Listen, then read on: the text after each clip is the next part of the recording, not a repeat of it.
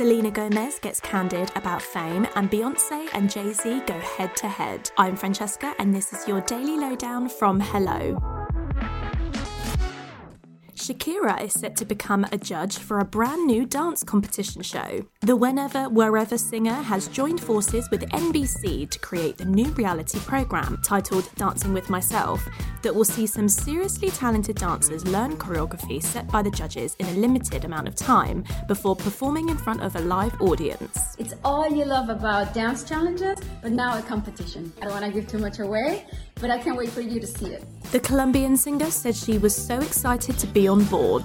Jennifer Lopez made a very special appearance on The Voice this week with a performance of her brand new song On My Way from her new movie. JLo took to the stage for the grand finale for a jaw dropping rendition of the ballad alongside country music star Willie Nelson. The track features on the soundtrack to her upcoming movie Marry Me, which also stars Owen Wilson and is out in early 2022. The King and Queen are going head to head. Beyonce and Jay Z are set to compete against one another for the award for Best Original Song at the 2022 Critics' Choice Awards. Beyonce is nominated for co writing the track Be Alive, which featured on the soundtrack to Will Smith's new movie King Richard, while Jay has received a nod for his song Guns Go Bang from The Harder They Fall, which is on Netflix.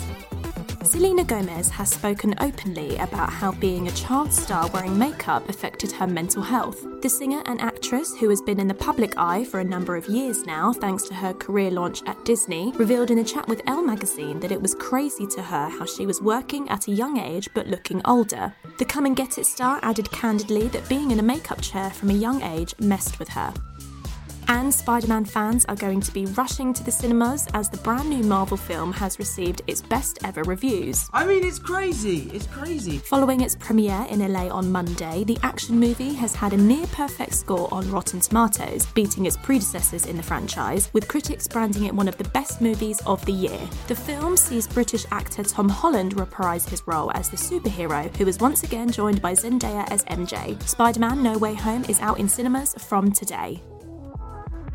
And that's your daily lowdown from Hello. Check out Spotify's Daily Drive, our social media channels, and HelloMagazine.com for more news and updates on your favourite celebrities.